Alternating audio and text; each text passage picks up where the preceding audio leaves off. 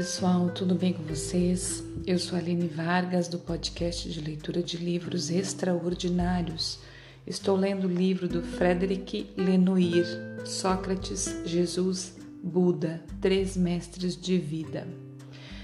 Pessoal, antes de começar, eu queria só pedir desculpa mais uma vez para quem já está no grupo é, do WhatsApp. Eu já né, falei lá por que, que eu não fiz episódio no sábado, certo?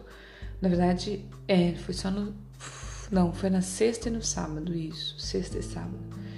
Eu tive uma crise de labirintite, é, inclusive eu vou falar um pouco dela no, no na live que eu vou fazer hoje, que a live também foi adiada. Tinha live sete dias de live, né?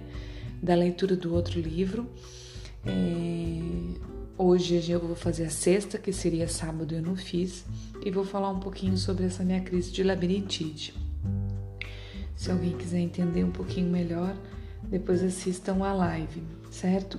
Mas mais uma vez peço desculpa. Vamos ao episódio que deveria ter sido na sexta-feira, certo?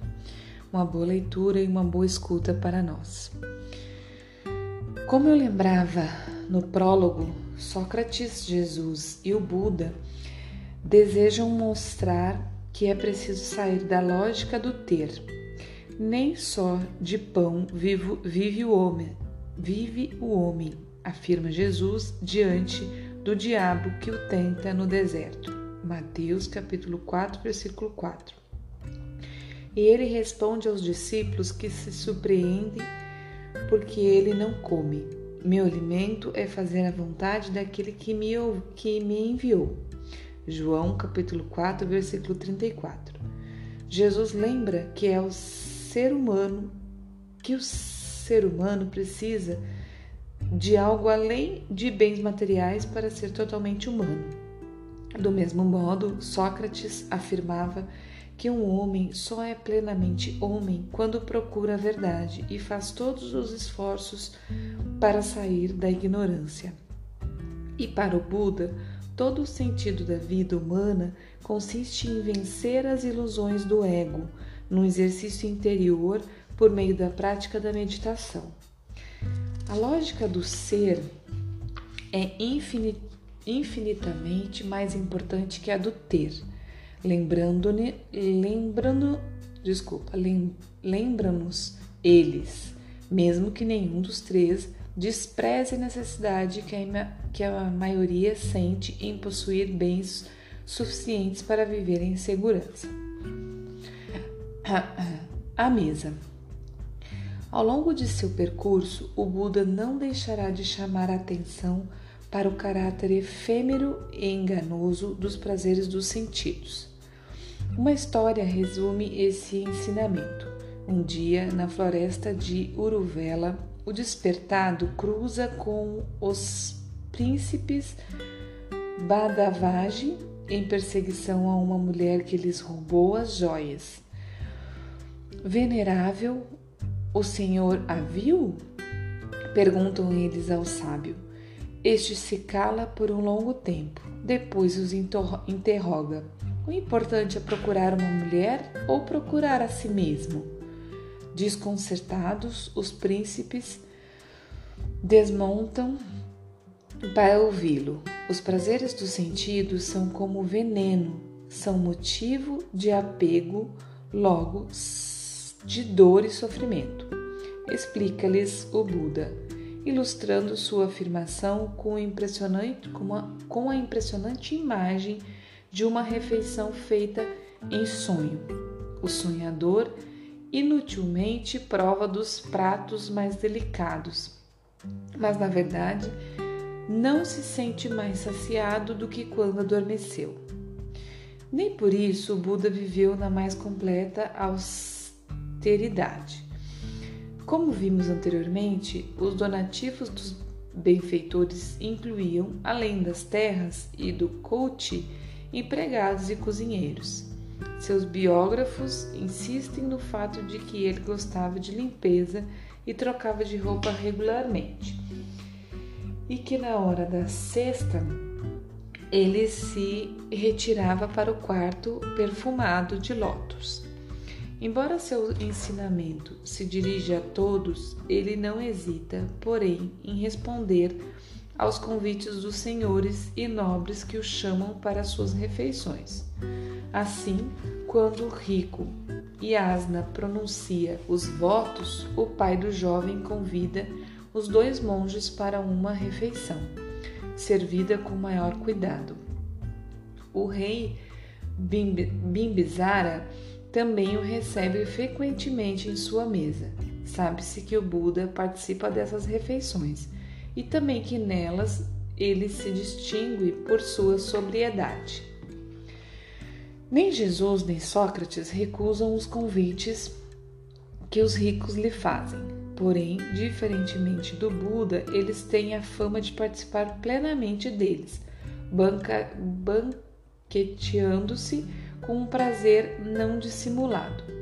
Jesus não desdenha a boa mesa, a ponto de ser tratado de glutão e beberrão. Lucas, capítulo 7, versículo 34. As narrativas evangélicas são, de fato, pontuadas por refeições que marcam momentos ativos na peregrinação, nas peregrinações do Cristo. Ele se põe à mesa na casa de publicanos, aceita convites de fariseus, mas aproveita cada uma dessas oportunidades para transmitir um ensinamento. Ele também é visto participando de uma refeição com Simão, o leproso, com Marta e Maria, com Mateus, como se partilhar o pão fizesse parte da comunhão tão essencial, especial, desculpa, que o ligava aos seus discípulos. Assim, algumas dessas refeições se tornarão emblema, emblemas da personalidade do Cristo, como vemos nas bodas de Caná, banquete durante o qual, tendo faltado vinho, ele transforma, dizem, a água em vinho. Ou então, ainda na última refeição da Páscoa judaica, que ele partilha com os apóstolos antes de ser preso e durante a qual institui a Eucaristia. Sócrates é igualmente inclinado a pôr-se à mesa, sobretudo quando a mesa é boa. Vários diálogos socráticos contêm, aliás, como fundo, cenas de refeições. Sem dúvida, não é por acaso que o banquete seja ao mesmo tempo título de um diálogo de Platão e de um texto essencial de Xenofonte, em que Sócrates representa um papel importante. Em O Banquete de Platão, que descreve a ceia oferecida por Agatão, Alcebiades pinta um quadro bastante desconcertante de Sócrates à mesa. Se estávamos na abundância, ele sabia aproveitar melhor do que ninguém. Sem gostar de beber, ele bebia mais que qualquer outro, se fosse obrigado, e o que vai nos vai vos surpreender, ninguém jamais o viu bêbado. E acrescenta: se acontece, como é bastante comum na guerra, se faltar víveres. Sócrates passava fome e sede com mais coragem que qualquer qualquer de nós. Talvez aí esteja um dos sinais da sabedoria de nossos três personagens: ser capaz de partilhar plenamente o prazer de comer e beber com os outros ou, em outras palavras, estar plenamente no mundo e, ao mesmo tempo, ser suficientemente desinteressado deste mundo, dos prazeres e das necessidades do corpo para resistir perfeitamente à fome, à sede e a todas as outras dificuldades da existência. Pessoal, eu vou parar, nós já estamos quase chegando nos 10 minutos, porque, eu vou, porque começa o capítulo 7 e aí não adianta, porque é pouco tempo para encerrar o nosso episódio, eu começar o capítulo 7 e terminar logo em seguida. Então a gente terminou o capítulo 6, né? Uma vida em movimento, que falou da questão à mesa de cada um, falo outro subtítulo aqui, é o desprezo pelas riquezas, é o que nós vimos no capítulo 6, e caminhantes incansáveis, tá? Então, o capítulo 6 foi isso. O capítulo 7 começa assim: a arte de ensinar, certo? E aí vamos ver um pouco de cada um nessa arte de ensinar. E aí eu acho que a gente já começa nessa questão dos ensinamentos de cada um, né? Que era bem o que a gente gostaria de.